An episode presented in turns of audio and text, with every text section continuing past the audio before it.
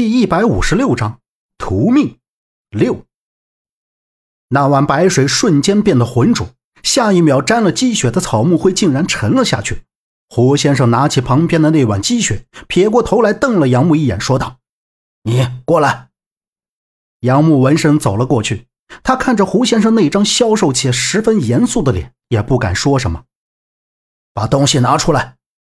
胡先生也不看他。将左手那双筷子又沾着右手上那碗积雪，在桌子上画了一个圆圈。见杨木还愣在那，继续喝道：“怎么，你不想救人？你拿着怨魂的东西觉着很好玩是吗？还不拿出来？别怪我没提醒你。如果他自己出来，那可就不好了。”胡先生说完，把竹筷子放到积雪碗上，把手伸向杨木前面摊开。杨木仿佛没有听懂胡先生的话，眼睛盯着胡先生摊开的手，心里还在想什么是冤魂的东西。一下子意识到，赶紧把衣服兜里那个梅花丢下的翡翠叶子吊坠拿了出来。杨木刚准备放到胡先生的手里，就听胡先生说：“干什么？放到这个里面？”胡先生摊开的手立马指向桌子上的圆圈。杨木把翡翠叶子吊坠放到积雪化成的圆圈里之后，并没有发现什么异常。胡先生叫他端着那碗浑浊的水，随他走到周震的身前。此时，周震已经六亲不认的样子。见杨木他们上前，发了疯似的拼命挣扎。胡先生让他把那碗水泼到周震的身上，一碗沾了积雪草木灰的水全部挥向周震的脸上和胸前。这一瞬间，周震脸颊两侧布满了青筋，眼睛睁得又大又红，还发出一种奇怪的怒吼。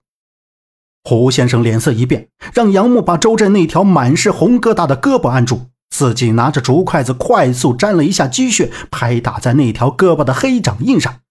每次积雪沾到黑掌印，就升起一缕白烟，周震就发出撕裂般的怒吼。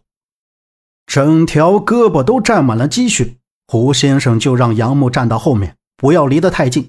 然后他就把积雪围着周震坐的椅子倒了一圈，扔掉完，对着周震默念了几句话。就见周震更加狂躁不安。这时，杨木还发现放在桌子积雪圈里的翡翠叶子吊坠不翼而飞了，只剩下一滩绿水。只听一声惨叫之后，杨木看向周震。周震虚脱了一般瘫在椅子上，满脸是汗。再去看胡先生，他一个箭步上前，像是要抓了什么东西，不料被打了一个反转身，猛地看向杨木，喝道：“站在那别动！这他娘的太厉害了！”杨木面色不好看的朝向胡先生，不知道他是不是将周震身上的冤魂驱了出来，站在那儿一动也不敢动。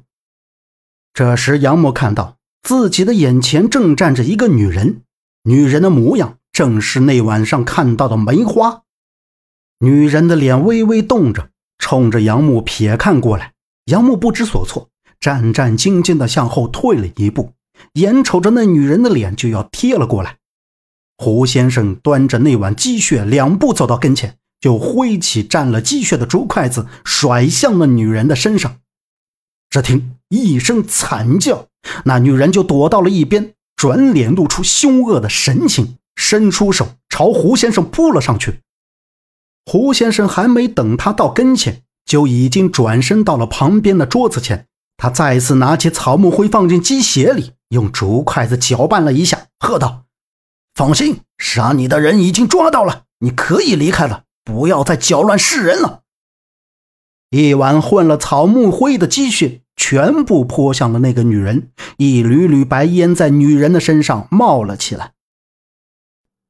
本集播讲完毕，感谢您的收听，欢迎您订阅，下次不迷路哦。